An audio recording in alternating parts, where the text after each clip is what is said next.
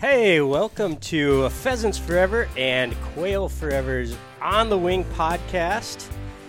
You got Bob St. Pierre here and my my trusty sidekick. How's that? At least for three episodes. Anthony Hauk is the uh, the other voice you hear on the end of the line, and Anthony is right now at this very moment sitting underneath one of the most massive moose um, shoulder mounts that I have ever seen. Well, you know, I've gotten into. I mean, this is a little little tangent away from birds and dogs and conservation, but I have gotten into traditional archery a bit. I'm I'm confident I could hit a moose. I'm, I'm, fairly confident. You know, you see, you just if that's the head, if that's the head, that's like the size of a, a deer. But anyways, yeah, we've got uh, we've got an elk, moose, uh, caribou. We've got a uh, coyote with a rooster. We've got a rooster and a duck. We won't say what that's trying to imitate. A big old wild turkey. We are at Wild Wings of Oneka, which is a um, game farm and hunt club and um, sporting clays course just outside the Twin Cities metro area where we have gathered today or will shortly gather the second annual Clays for Conservation fundraiser. We've got 80 people coming to this event to um, you know there's only there's only one person that wins based on their score. Um, this is we got a whole pile of uh, prizes but it's all based around having a good time and raising a little money for the bird club. And uh, we're going to do that a little bit later today on, on a couple sporting clays courses. And we've got a whole bunch of our um, our, our members coming in some chapter leaders from around minnesota as well as some of our national partners from around the country. And, and winning the award for the longest distance traveled for today's Sporting Clays shoot is Mr. Carl Gunzer, all the way from uh, Texas. Um, joining us today, Carl. Thank you very much for, for making the trip. Carl is our our primary point of contact with Purina Pro Plan, and I'm going to ask the hardest question first your title doesn't even fit on a business card. what is your title? Uh, senior manager of the sporting group. Oh, I see. I thought it was uh, when Bob West stuff, had that yeah, job. But, yeah. There was like 13 different titles that were associated with it. Yeah. He's got a better memory than I do. he can remember them all. well, so. thank you very much for coming all this yeah, way. Well, it's it's not hard to drag a person out of Texas in August.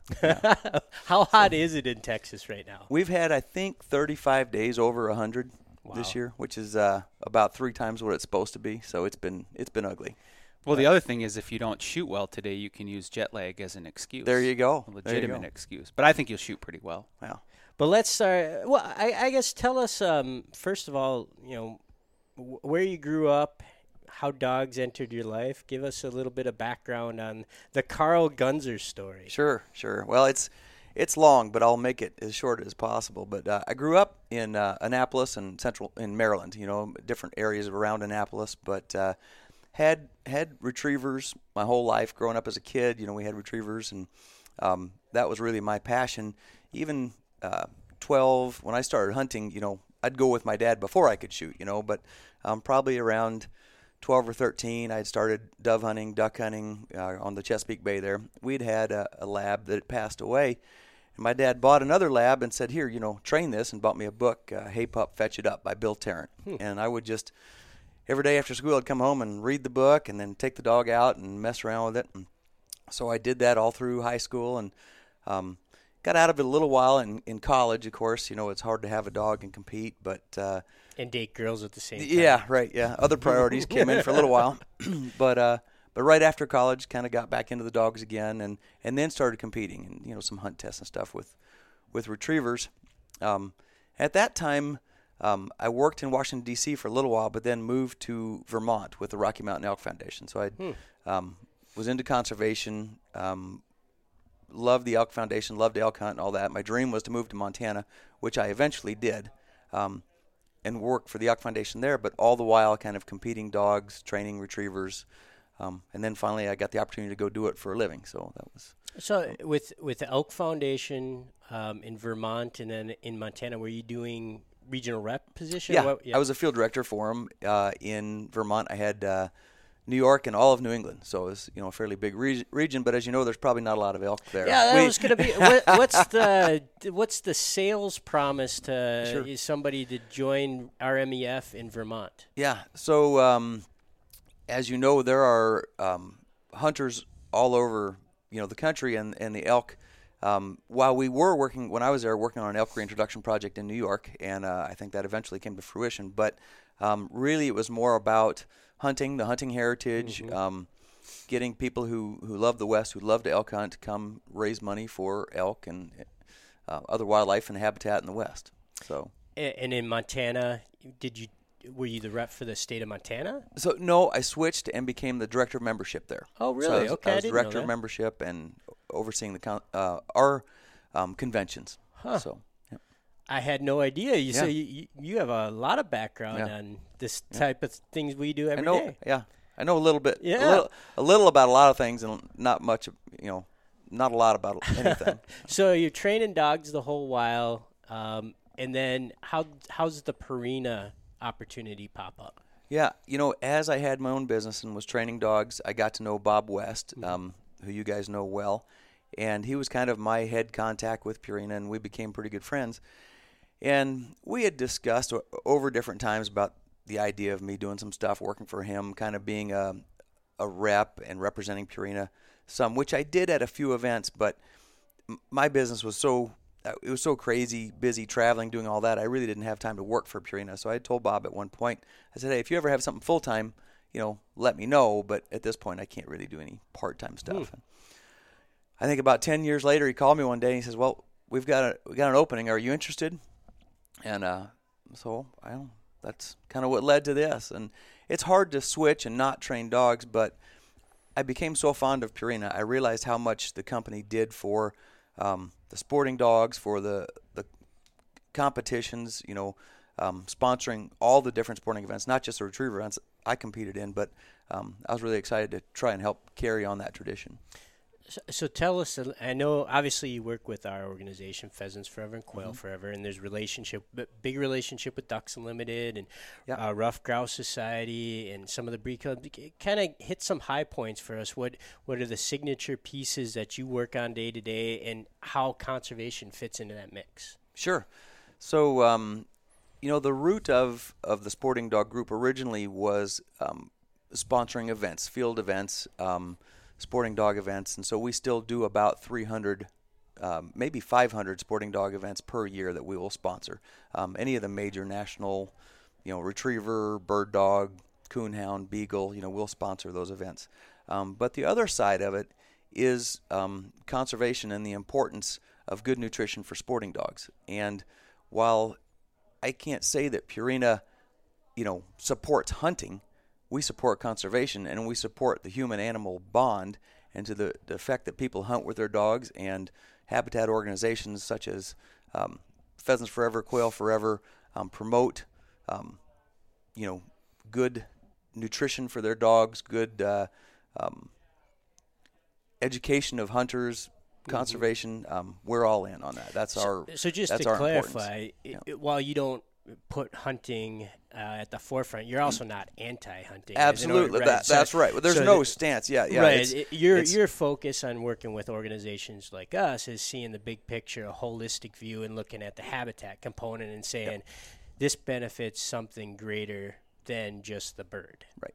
Habitat and and I think the other important thing that that is really important for Purina, one of our kind of uh, core beliefs is that people and pets are better together. I mean, if you can look at any study and if you own dogs or cats, you know, you probably have, you know, they help reduce stress, blood pressure. I mean, it, pets Just are ask good Anthony. for us. Yeah. well, we, you know, we I think we mentioned either either one of the first two podcasts that you know Pheasants Forever's office is dog friendly. So mm-hmm. this is all the ammo I need to like just kind of strike that into the uh, uh, into the Pheasants Forever handbook in perpetuity for all time till the end of days. Yes, stress level decreased. dogs in my office. That's right. right, right. so, uh, so that's one of the founding beliefs, and then, um, you know, the fact fact that people need good nutrition for these sporting dogs and good health for the dog. That's what we're all about too. So we want dogs to be healthy, happy, um, you know, be able to compete, be able to go hunting, and, and carry on what they do. So, so that's an obvious transition to you know what should we be feeding our dogs as we you know well, there's so many questions that come up with dog food, right? Like I, am thinking about it right now, coming into hunting season. Do I need to change what I'm doing with my dog? But let's start. Uh, let's start from first stage as a puppy. A lot of folks get puppies, you know, April, May, June. What should they be feeding that bird dog puppy as a puppy? Yeah. Well, you know, all the research sort of shows that puppies should have a, a, formula specific to a growing puppy. If you look at AAFCO, the American Association of Feed Control Officials, they will um, they have kind of standards, and if you look on the back of a bag, it should say that you know this product is formulated um, to meet the needs of a growing puppy. You know, and, and most of a lot of formulas will be all life stages, so they're appropriate for puppies or adults. Um, there is no senior. Um, there's no formula approved by AAFCO for a senior dog. It's really um, senior dogs vary so much, but the important thing is something for a puppy that's designed for something that's growing. So as long as it says it's formulated to meet the needs of growing puppies, that would be. Is there a, a pro plan name that you would point people to as kind of the the obvious one to check out? Yeah, there's um, there's a couple different puppy formulas. There's a Focus puppy and um, I think a Savor puppy, and either one of those is appropriate. You know, I would say if it's a big dog, um, lab size or better, um, I think the large breed puppy is the way to go. You know, it's yeah. it's got the appropriate calcium, phosphorus, all that for a large breed dog, so they don't grow too fast.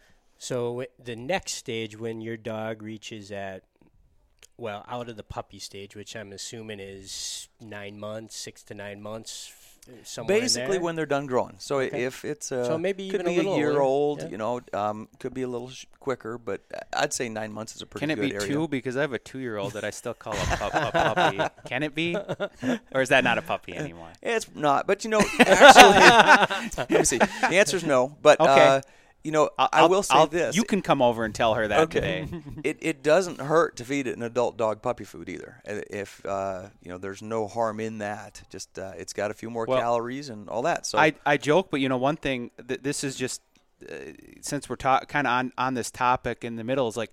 Um, I didn't know that you were like really ever supposed to adjust like the intake, mm. you know, like the amount. I mean, what I mean, you kind of laugh, but it's like, um, uh, my first dog, it's like, well, it was a year, and then at about a at about a year and three months, I was like, looking a little bigger here, and it's like, oh, you, you got to, you might have to taper that back. I mean, you, you, some people listening might be well, like, oh, dog food, what's the big deal? But um, you know, there's we worry about our diets, right? right? I mean, think about how much. I mean, it's just as part of like the human lifestyle. I mean, other than weather and food, or other than weather, what do we talk about? It's probably food, and like, so it's not it's not just some mundane topic. I mean, you know, it's like it's really important. So it's one of these things like, I I, I know there might be some people that think like, well, what's the big deal? Right. Which I thought at that time, you know, it's just you put it down, but it's like now here I sit seven years later, and it's like it's not all I think about, but yeah. I think you you think about your dog's nutrition quite a bit. Yeah, I do. I mean, sure. I'll just say that as a new dog owner for sure, because you know trying to figure out what the right manual is for yourself and for that pup. Like, yeah, it is. Well, you know, Anthony, you bring up a, a, great point, and kind of being a little more serious. You know, Purina did a lifespan study um, over 14 years of uh, uh, growing Labradors. So they started them as puppies and this study showed that dogs that were fed to a lean body mass, if they're kept lean, they lived almost an average, average of two years longer. So I think it was 1.8 years longer keeping a dog lean than letting him free, free feed and get heavy. What, what was it? One point? I think it's 1.8. I mean, so like the human yeah. equivalent would be like, well, w- would you like to live another 12 years? Right. Right. Mm. Yep. Right? Isn't that about it? Or 12, 13? Yeah, I mean, if, yeah, if we're using kind of that standard seven year I mean, I don't know if that's totally accurate, but yeah, right? Isn't that what we're talking it's, about? Like, yeah, it's, it's I, I, know I, I know I'd like my dogs to live in you know right. that yeah. that almost two years. That's right. And then and throw the additional thing is the other dogs that that were heavier. Not only did they die quicker, um, they had you know higher rates of arthritis, um, you know joint disease, bone disease. so their lives weren't as good either. So it's kind of like uh, you know if any of us are you know carrying an extra 50 pounds, it's hard on your body, on your joints, your blood sugar, digest, you know, you name it. So, Yeah. so you're right, it is important. Yeah, And- that's, an excellent comparison. That's the number one thing that uh, most vets will tell you. About 50% of the dogs in the U.S. are overweight, and um, Is it really that much? it is. Fifty percent. 50% of the dogs. Is are there overweight. any difference in that stat for bird dogs, or you think it's um, you can project it out across no matter what discipline that dog is? I would for? bet it's lower in bird dogs. I think people that hunt with their dogs and, and use their dogs in sporting dog events and that type of thing, they, they realize the importance of A, nutrition, and B, keeping a dog lean to be able to run and all Although that. this So- this is like anecdotal, but I you know I still hear some people, uh, so some hunters. That's what I'm saying is like, well, I like to have a little little extra meat on them for fall. like I don't I don't mind if they have a little extra thickness, and it's like that's probably not needed. kind of backwards, yeah. Yeah. right? Yeah, You know, like for sure. I think they For think sure. about it like, well, it's good from like it's cold up here in in the upper reaches Right. of pheasant country. Like, well, it's going to be snowy, and uh, if they have a little extra fat meat on their bones, it, it doesn't hurt them. But well, it's probably not helping them, right? And it, and it, it can really get bad when uh, you get some warm weather in, in September early October and you go out there to pheasant hunt and it's, you know, 50, 60, 70 degrees and you're going to work that dog Yeah. uh, pretty hard, running around hard. He's carrying extra weight. It's getting hot. He's not drinking enough. And next thing you know, you've got an overheating dog. So, yeah, I, it's, it's not good for them to be overweight for sure. It, so it, when you see some, and I know Purina has these the the visual, the infographics where you kind of look at the dog and you it, you know you kind of want to see the back ribs of a bird dog, right? I mean that Absolutely. that that indicates a good weight. That's right, and it- it'll depend a little bit on which breed, whether how much you see. Like if an, an English Pointer in good shape, you'll see almost all their ribs. You know, um, something with a little more hair, like a Golden, well, you're not going to see their ribs, but you can feel them, and, and you should be able to feel the ribs. You know, they shouldn't be it shouldn't be hard to find the dents in between them. You know, um, and you definitely should see some ribs. You should see a tuck up in the belly. Um, you know, not uh, the top line, the bottom line of the dog shouldn't match the top line. It should be a, a tuck up. And I think if you go to um, Purina.com or definitely PurinaProClub.com, um, there is a body condition score chart in there you can look at and kind of see what's recommended. Um, it has a view from the top and from the side of, of body scores. Speaking of breeds, you you happen to put um, my favorite breed, the German Shorthair Pointer, on the sport bag. Uh, it's for you. Yeah, it was thank for you. Thank you, by the way. Um, is that you like that? Is that um, the the dog food that most bird dogs should be eating once they're an adult? The the purple bag with the short hair on it that's called per, ProPlan Sport. sport. So I would say it depends a little bit on the dog's metabolism, how active they are, how much they're used. But in general, if it's a hardworking dog, it's active, it's hunting a lot, um, it's not overweight, I would say that's a great product. Um, the higher protein and fat helps endurance, um, lean body mass. So I think it's a, it's a really good choice. And to ask the uh, the inflammatory question, how do you guys decide what breed to put on the bag? I have no idea. That's the safe answer. Yeah, yeah. Um, you know, they haven't asked me that yet. Yeah. so I, you know, they do change, and they will talk about uh, what yeah, they, they breeds, could- and they'll. It's they'll probably look at time it. to change. Prob- We probably. need the cocker, a cocker formula. Well, uh, you know, could field bred English cock. I'm, I wouldn't complain about that. Spring, maybe a Springer. No, right. it's a legitimate question. Changing it. I mean, it's been a few years, right? it has been. It has been. Back in the day, they used to. Um, that was a big deal. There was different contests where people would submit pictures and all kinds of stuff. Oh, I needle bob, but I I grew up with short hairs. all right. I like I like short hairs. I don't know if I'll own one again someday, but uh, I I have nothing against them, so I don't. You don't need to fill my inbox with you know you short hair people. Like I shot I Hate shot mail. I shot my first my first pheasants were over German short hairs. So there. Yeah. So there. yeah. How's Yeah. that? And Hey. mine were mine were over the labs. So there. Yeah, yeah. So- it's we've come full circle. There you Yeah. go. I, I actually got to tell you one of the one of the biggest compliments anybody ever paid me was, uh, uh, you know, years ago when I was um, working for the Elk Foundation, a buddy of mine um, I went. I left to train dogs. We used to hunt a lot together. guy's name was Lee Stinnett. He moved back to Kentucky. He got a German short hair and he named it Gunzer in my honor. Huh. And I thought that was about the coolest thing. So I kind of like short hairs. There you too. go. Yeah. It- Yeah. Now you said you, you grew up with labs, right? Right. Wh- what do you have today? So still have a lab. Um, you know, we competed in field trials as a business, and so um, my wife still does some training, Cindy, and um, but I kind of took another direction. I got involved with uh, with border collies. So I've always um, one of my other little hobbies, passions, things in life is is cows and and livestock. We've got um, Brangus cattle in Texas. We've got horses. Also got sheep and all kinds of stuff. But um, I I got interested in in competing in cattle dog competitions with a border collie. So I, I got a started dog um, from a guy in Wyoming. Um, uh, that's a long other story, but great people. I don't have time for the whole deal, but uh, yeah, Juan is great, and and uh, got this border collie that was started from him. Got him down to Texas and was going to compete in, in cow dog trials, but there's very few cow dog trials in Texas. So um, I met some folks that competed in sheepdog trials.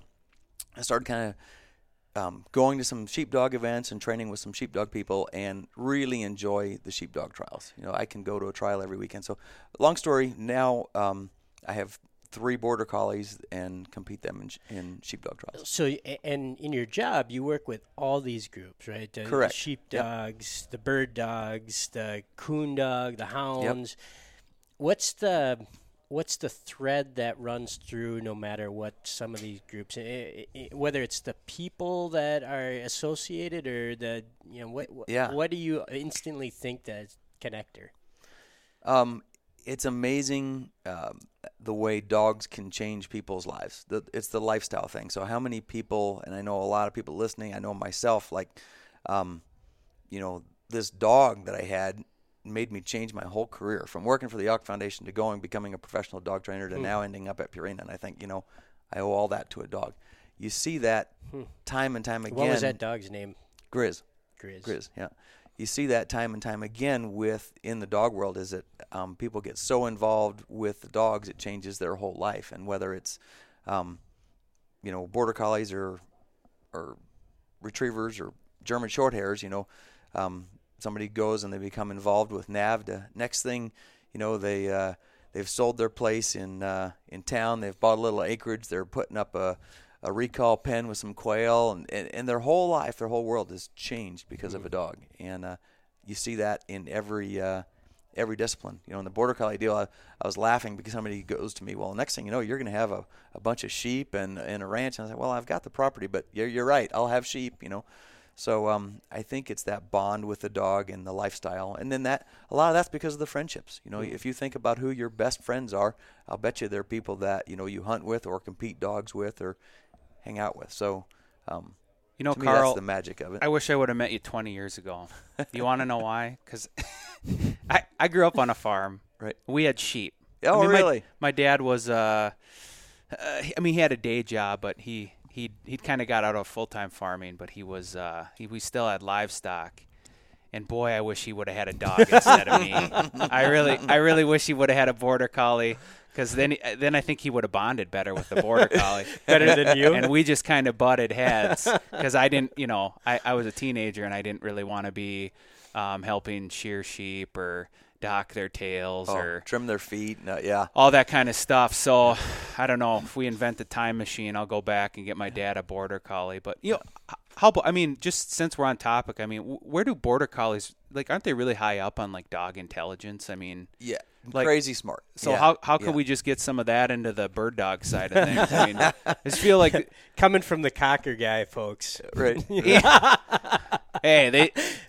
I don't even know how you to. asked your yeah, for it there. I, I asked. Yeah, can we get a border collie cocker cross, and maybe that'll be the greatest the dog new of all thing. time? Yeah. I don't yeah. know. Right but I mean, seriously, right up there like, with the labradoodles. well, Yeah, how, how maybe maybe a better question is just how do, how do they compare? You know, you because professionally, a lot of it's around sporting dogs, and I guess Sure. um, border collies would be what are they considered like working dogs yeah, or yeah, they're a herding dog. herding dog? But I mean, just Yep. what what are what are some of the comparisons and what are the differences? I'm I'm just kind of Sure. genuinely curious. Um, so to me, the biggest difference is is the border collie has a higher uh, desire to please the owner, handler, whatever. So their kind of DNA makeup is to go get that livestock and bring it to you. That's what they've been bred to do. So it creates a very trainable dog, a dog that really has a really high desire to please you.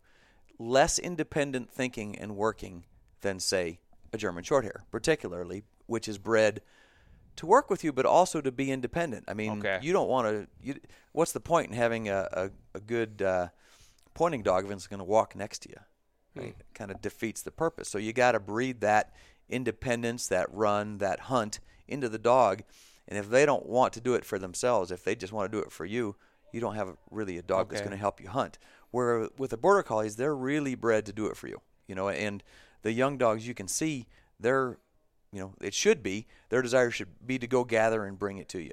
You know, and so uh, I, think that's a big thing, and that makes them more trainable because of that high desire to please. So, i i can you can you generalize like breed intelligence, um, or is it more individual, or or is it more based upon what you're going to use it for, use that dog for, it, what their duty in life is going to be?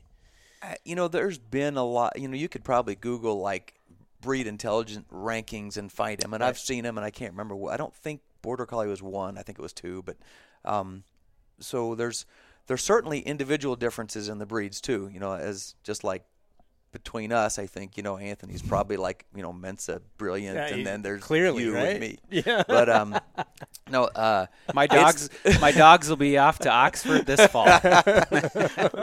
but uh, I I think um, I think a lot of it depends on what they're they're bred for. You know, similarly, hounds um, are not bred to be. They're not bred for intelligence. You know, certainly there's more intelligent ones and less intelligent ones, but you know, your hounds, your bird dogs, and all that are are you know not quite the same. Well, I, I think I saw at some point like I don't know that, that maybe it was Goldens or maybe it was Border Collies that they they they knew they ended up learning like 200 words, mm. and I was like, well, my dogs know sit, stay, come, and probably 197 versions of rooster. you know, just how however it sounds when I say it coming out. That's it. We know four. We How know many, four. how many swear words do your dogs know? probably probably one. yeah. yeah, yeah, they know they know a few in my Probably, household. yeah. Prob- probably one. I think, yeah. So that, so I guess we know five words. If they'd listened to hear and sit, you'd be happy, right? You know, I, I would much, be. I yeah. would be. Yeah. Does that's that's the one that's, uh, well, come come is the one that's non-negotiable, Yeah. right? Mm-hmm. Which sometimes, if that one, if they do try to negotiate it, that's where that other word we're talking about comes out. Anyways, Yeah. All right, so we're we're we're sitting here towards the end of August. Uh, folks are really feeling the season coming on, right? That you know we got we got some different seasons starting September one. You know we got sharpies in Montana and doves and ruffed grouse will happen Early duck. after that. Early Yeah. duck, you know, and then uh, then then you know roosters in mid October or some places even a little bit earlier than that what do we need, as dog owners need to be doing right now to polish our pups um, before we get to the hunting season? Because once you release the hound out of that kennel on opening day, Right. it's too late. Yeah, right. yeah, what do we sure. need to be thinking about right now?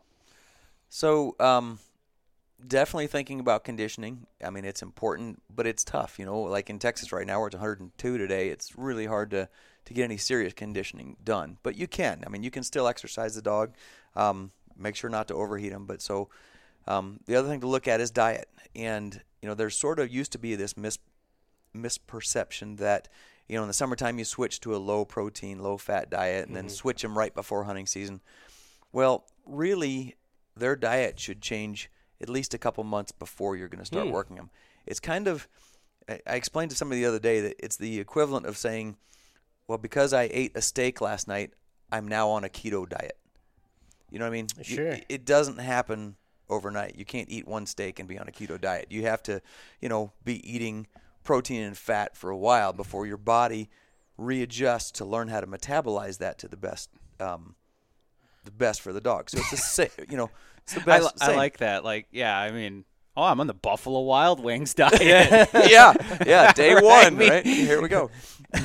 So, are, are you yeah. boosting protein specifically as you think about hunting season? Yeah, and and fat really. And fat. It's it's So really what's the ratio So fat's the primary. Um, fat is what they burn best for energy. Okay. Um, protein is really more about building muscle than it is endurance. You know, people think about what's the fuel in the tank, and to me, um, the fuel in the tank to, is fat. That's what they burn the best. They also burn carbohydrates well.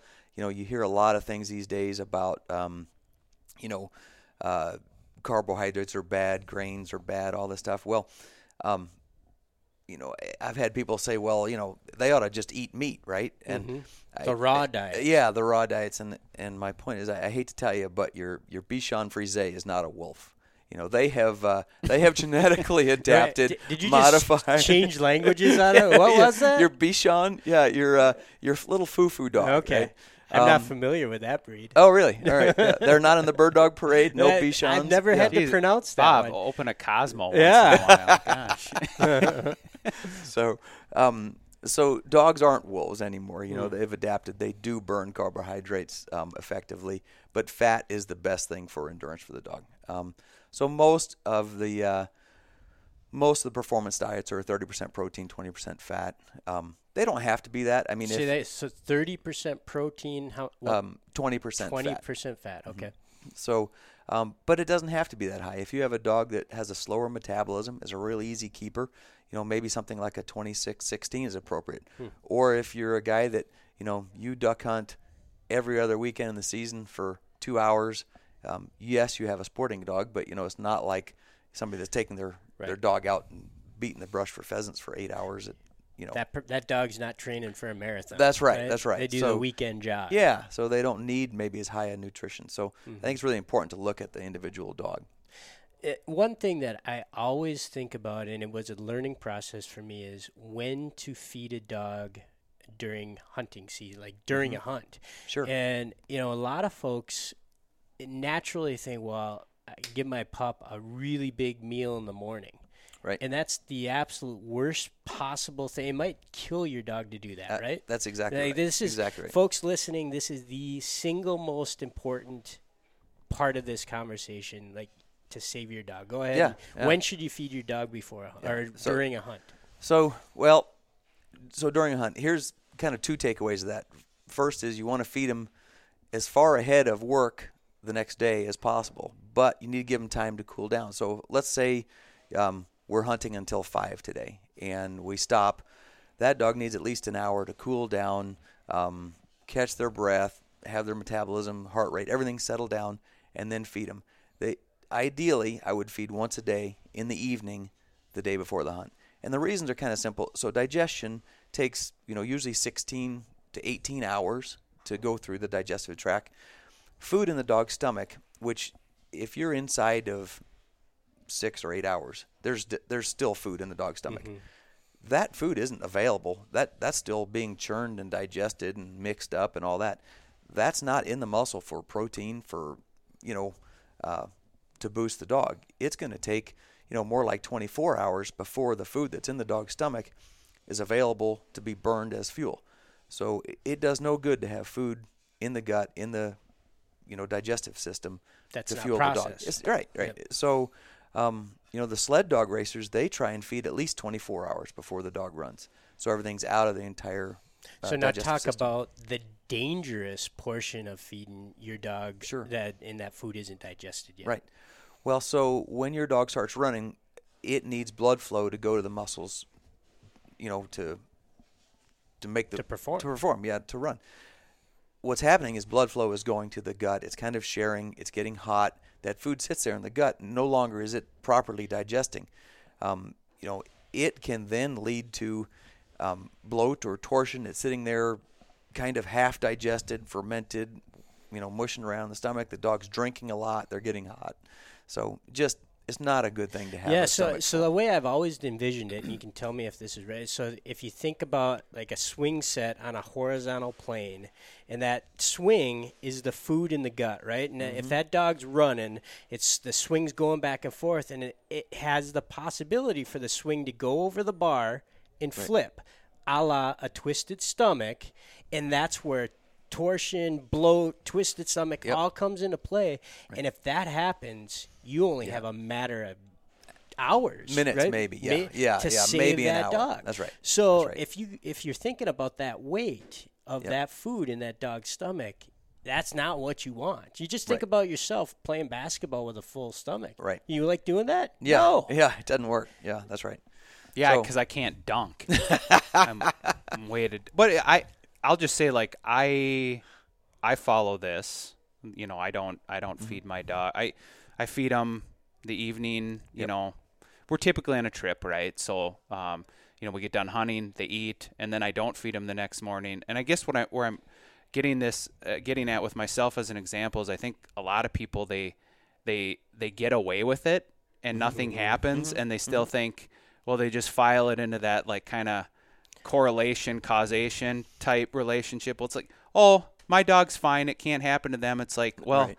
It's it's the type of it's the type of it's kind of like drunk driving yeah you can get it you, some people get away with it 300 times eventually it'll catch up with you That's and it might not be with this dog you have Yep. and it might not be with your next dog but at some point in your lifetime Yeah. y- if you keep kind of playing with that fire and and what and what's the point Right. right Yeah. i mean what are you doing? It f- why? Yeah. and, the why? thing is Yeah. is is i guess you know going back to like um the energy thing is like it's not getting burned up anyways but there are some products like there are some energy type products where uh if it, i don't know you'll have to correct me if i'm wrong but if if if you feel like your dog maybe you are on a lengthy hunting trip and it needs and Sure. and they're going to be working extra hard and they need a little extra energy boost there are some products that what are they digested quicker is that what we're talking about Yeah, I think so. Um, you know, like energy bars like we think of right, right, i mean right. There's not.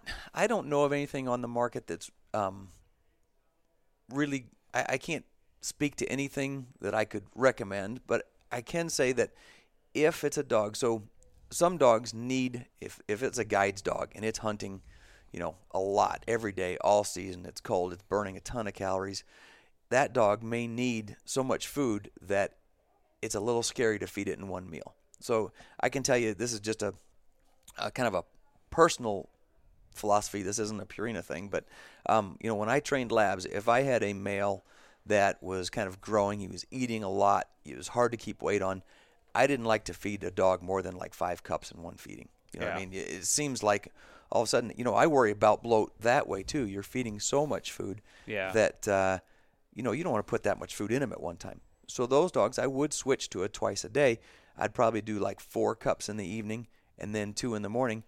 But that two in the morning would be at like 6 a.m.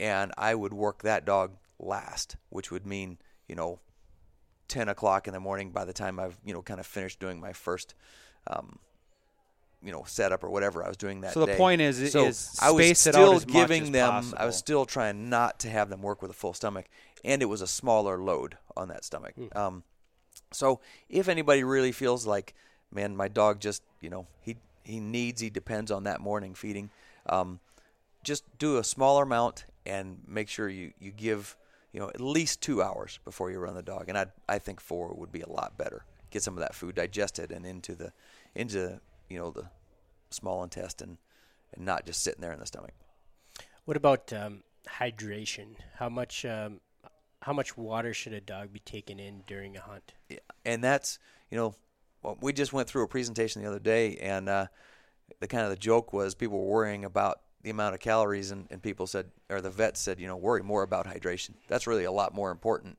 um, how quickly um, you know they, they go through a lot of water through their panting Right. um, running um, all their muscles processing. So I think that's really the more important thing sometimes than food is keeping them hydrated throughout the day. And they can dehydrate so quickly. In a, in a day a dog can lose you know 5% I think after 5% loss of water you you are dehydrated and you get to 10% and it can almost be um, fatal at that point so And I had a it's really important conversation with uh, Bob West once about Mm-hmm. how important it was, you know, really to carry that squeeze bottle in the Mm-hmm. field with you and keep the dog's tongue clean, right? So, Yep. because that's where they um, release the heat is off the tongue. So just having the water, e- even if they're not drinking it, just keeping the mucus, Yep. for lack of a better term, right, off of that tongue so they can um, cool down. E- Exactly right. The tongue in the back of that throat, it's like their radiator. It's like, uh, you know, you're driving along and your radiator starts getting plugged with grass or whatever. I mean, it's really important just to clean that stuff off so they can help regulate their temperature. Um, and once a dog is dehydrated, it's a lot harder to get the water back in them than it is to keep them hydrated. So, I think that's important. like I'm going to I'm going to do a North Dakota sharptail hunt a couple couple times in September. Typically hot, uh, warmish, I'd say, at least during the parts of the day when we hunt. And you know that's always a concern of mine. So I guess like uh, a question for me would be, okay, I squirt some squirt some extra on their tongue, get it on the radiator, but how else do you just you just mix a little more in their food, and that's the way to get it in them, or because you, know bet. I think a lot of us have this feeling, well, my dog just isn't drinking enough on its own. You so don't carry a jar of Jiffy peanut butter with you and put it on the nozzle of the, uh, the uh, water bottle? well, you might Maybe it's that's a, how you it's train a, it's them, a good right? it's a good trick you know for those of you who you know have have youngsters or puppies that's a, a great way to get them to drink out of a drink out of a, like a, a squirt bottle learn, yeah. i have uh you know kind of those banana boat cups you know Right, that you right, the yep. kind of water uh, uh the water bottle uh the the cap comes off and it's shaped that they can drink out of that and obviously you know if you're if you're out hunting by a lake or so you got some you know a clean water source that's an option too but um in, in my younger one like it's just not a big deal she's um i I mean, she loves she loves drinking water. She loves swimming in it. I'm waiting for her to like get the Kevin Costner Waterworld type gills behind. she just, I mean, she's just. But my older one is just like she's like you know, um, kind of I got business to do. yeah, she she kind of gets a one. She's you know how we were talking about that independence. You know, wants to go and hunt and Yep. and everything else just shuts off and it's just birds, birds, birds, birds, birds. And I I sometimes worry like you're not drinking enough water. So Yeah. what you got any you got a tip for yeah, me? Yeah, a couple things. I, you you were right on about with the food. So, um, you know, people try to decide whether they should feed wet or dry and everything else. I I would say, you know, I usually feed wet. Um, some people think that it, the food doesn't clean their teeth as well if you do that. But if you see how quickly my dogs eat, um, that kibble is not getting soft in there. Um, so it does add to hydration. I do think no matter what your thoughts, when you're hunting, it's really important to feed wet. Just that extra water with the digestion going down the food makes a big deal. Um, anytime you come out of the field when they're not as you know in prey chase mode, go back in that crate. You know, have water for them there, and um, you know a little low sodium chicken broth something like that. You can bait that water with. So just put a little bit in a bowl and and add a couple little crumbles of some chicken broth, or um, you know you can do it with a couple kibbles of food too. But I think uh, uh, make sure to do the low sodium, but a little bit of chicken broth in there. Um, and then the most important time, the time that dogs will typically drink the most is about two hours after they're fed in the evening. So, you know, it's really important when you're hunting to do what, you know, all the old retriever pros called the amateur airing is that nine o'clock airing at night. You know, you fed them at six o'clock and, you know, you want to go to bed and recover for the next day, but take them out there and, and make sure they get water at, you know, eight or nine o'clock in the evening because that's when they'll typically drink the most. A couple hours after they've eaten, um, they're kind of just, they don't have birds on their mind at nine o'clock at night usually. They're on the chicken broth. diet. right, right. So to me, that's the best time to get water. All in. right. But, yeah. Those are great. So my my eldest is uh, 11 years old, right? Starting to show age. Yep. You know, grain in the muzzle, starting to you know you see the ridge on the top of her head, Yeah. right? So the jaw's weakening a little bit, and she's she's looking like an 11 year old pup. Right. And you guys have, um, you know, I, I've obviously fed the the short hair version bag. Pro Yeah, yeah, Sport. right, right. But um, you know, you guys do do make the uh, the Bright Mind, the Yep. yellow bag, which might have a golden on it. I can't remember, but it's a yellow bag.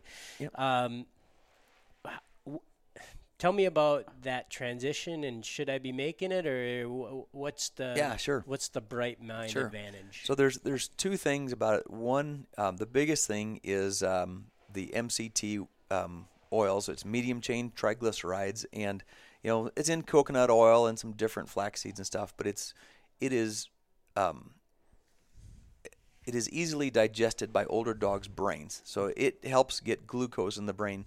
Um, a dog's glucose metabolism changes as time goes on, and as they get older, they need more for their brain. So that kind of is is a brain fuel. Um, also, in the Bright Minds, the other thing is it's reduced fat, so dogs are less active. They don't need as much energy, fat, but uh, it maintains the high protein, which helps for lean muscle mass and keeping them fit. So it's a great product. You don't want to switch to it too early if your dog is still really active. I mean, if you're still, you know, if you've got that nine or ten year old dog that you're hunting all the time, um, it's probably in good shape. It doesn't need that. But as they get older, 11 years old, their metabolism is slowing down. Um, I think it's a great time to switch to a, a senior type food like Bright Minds. So I I keep seeing people come up the stairs and look because our clay shoot is uh, you know a little bit uh, half hour away and people Right. are checking in. So um, I, I'm inclined to move to some lightning round questions. Oh yeah. and we'll see how they go because you know we, we did lightning round with um, I'll do the Tom- sound effect. Tom and Tina Dokken, and, and they were some of the more interesting ones, and they don't always go super fast. But uh, yeah, we're gonna we're gonna put you on the spot with some quick twitch All right. reactions, All right. Knee jerks. Need some knee jerks. Uh, you know, Purina is the official dog food of Ducks Unlimited. Uh, if you're a duck hunter, the breed of dog you would suggest getting for duck hunting would be Labrador Retriever. Okay. Official dog food of the Ruffed Grouse Society. If you're going to pick a bird dog breed to go chase the North Woods uh, grouse and woodcock migration, the, the breed you would select would be English setter. okay. Quail Forever, the official dog food sponsor, is Purina Pro Plan. If you're going to go uh, to your home state of Texas and chase up a covey of, or maybe 30 coveys of quail, the the bird dog breed. That's that's a layup. That's the English pointer. Yeah, Okay. absolutely. and for the money ball, the official dog food sponsor of Pheasants Forever. And this is a tough one. What is what is the the bird dog breed you would go and point to for pheasant hunting? Well, I'm sitting here between Bob St. Pierre and Anthony Hauck, but I have to go with the German Shorthair. Oh wow, I really do. Th- Yeah. that, that's a little bit Yeah. of a wild card. No, I, I think um, they're they're awesome. They're great. Uh, just fun to hunt over for for pheasants. So I I don't disagree with you. Mm-hmm. Um, I because obviously I've done it a number of Yep. different times. I um, I think it uh, I, in our surveys it is the second most popular dog in the in the um, pheasants forever world. Do Right. you, what do you think's the number one? Labrador. Yeah, Yeah. yeah, yeah. You've seen those same surveys. Well, I just it's, it's an easy guess when you look at the numbers nationwide, you know. But uh, I'm just sitting over here brooding. Yeah. It's All right, fine. a couple more Stop lightning pouting. round questions for you. Uh, we asked we asked Tom Dokken, who's a, a, a member of uh, your team as well. Mm-hmm. Can a bird dog tell the difference between a rooster and a hen? What's your take? ooh, I'll say no. Yeah, that's what Tom said too. Good. That makes me feel a little better. I know you guys talked. I know you did. he gave me all the answers. Yeah. Any final questions before we go on an Easter egg hunt, Anthony? No, I'm I'm re- I'm ready. I'm ready to dig into these, and this it's it's, it's kind of a mere extension of the lightning round. Yeah, it is. It is. I They, like- they just tend to be a little more philosophical. I, I I'm a I'm I'm a person that loves these just quick twitch, Mm-hmm, you know, so they're fun, you know, pull out the personality. So what we've got here is uh oh about uh, seven or eight Easter eggs, the traditional Easter eggs you would find on Easter morning when you're a why, ten year why don't we call them pheasant eggs? Uh, Have we? could- uh, somebody said, "Oh, you're gonna do rooster eggs." I'm like, "Don't you know roosters don't lay Yeah. eggs?" Oh, that was Jake. or Come qua- on, man. Or, or quail Guilty eggs. as charged. Guilty. Well, we'll come up with something better. But inside each of those eggs is a uh, random question, and you have selected the purple, which is appropriate for Vikings country. Um, And Purina Pro Plan, I'd have to there say. you go. Yeah. Per- if I Pro pick Plan Sport. if I picked the pink egg, I'd be you know. Well, while he's for a opening that, I'll give Yeah. my Vikings prediction for all the games I won't watch this year. eight and eight. There we go. Hey, wow. And the question Carl has selected is Uh oh. You need me to read it? Can you see it? Uh, tell us the story of your favorite bird dog's name. Well, there you go. How do, that's Wow. like completely Wow. appropriate for you. So, if I'm recalling correctly, the dog that changed your life, you said was This named Grizz. Grizz. Yeah, yeah. So uh, the story, the, the the way he got his name, um, I'm trying to think of dates now, but uh, I got him shortly after I moved to Missoula. And uh, anybody that's kind of a football fan knows the the Montana Grizzlies, uh, the Grizz. Oh, you were talking like dates as in like time. Yeah, yeah, yeah, yeah. I thought was, like, I was trying to. oh, think here's the another year love that, like, story. with. Carl Gunzer. all right, all right. I'm trying to think of the year like they, they won the division or whatever. But the the, the, the Grizzlies were good, and um, uh, I got this little puppy, and uh, I decided to name him Grizz. So That's a good name. I'm I'm a huge, huge fan of one syllable dog names. yeah, yeah, And if you do, uh, again, personal preference. If if they are longer than that, if you can shorten them, like like Bob here. I I have two syllable dog names. yeah. Anthony I don't get along. good. no, no, but I'm saying like so like the el- the Bob's um, older dog they were talking about Trammel. He the Yeah. the call name is just Tram, which That's right. like if if it's it's a longer name, it can be shortened up. I I think that's what I like, but Yeah. to each their own. There's So like, well, how about doesn't go for you. Yeah. and what? all right. Well, okay. What are your? You got you got the three, and then j- just jump into your your current um uh current Oh, crop. yeah, You got um, the three border collies and yeah. then the one one lab. Yeah. So you got four dogs. What are their names now? Clark, Fritz, um, Katie, and Annie. So the girls, the girl, the girls are sort of two syllabic. I guess. So so okay. This is uh, where do you stand on like? Because again, I have. Um, I have some very strong opinions on on human names for dogs. I just, but I'm not going to share those. right. some human names. Some human names work, some don't. But where you obviously like them. Uh, yeah, I would say. Okay. do you feel do you feel a little me ask. awkward saying Yeah. yes right now? No. I feel awkward Well, for you, Carl. no, it's fine because who's to say his who's to say his wife didn't name him? Actually, yeah. So my wife did name uh, Annie and uh, Katie. See, I could feel that. I could feel that. Yeah.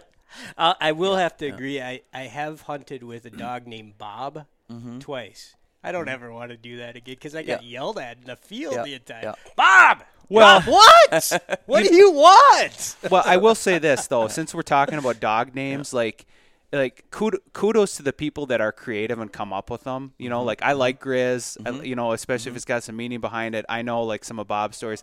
Like my my dad, he kills me. He like he's on his third ace. you know, like had an ace when he was a kid. And he's Right. not a poker Right. player. yeah, either. they had another one when he was a teenager, and then he's got a current lab. It's like, Yeah.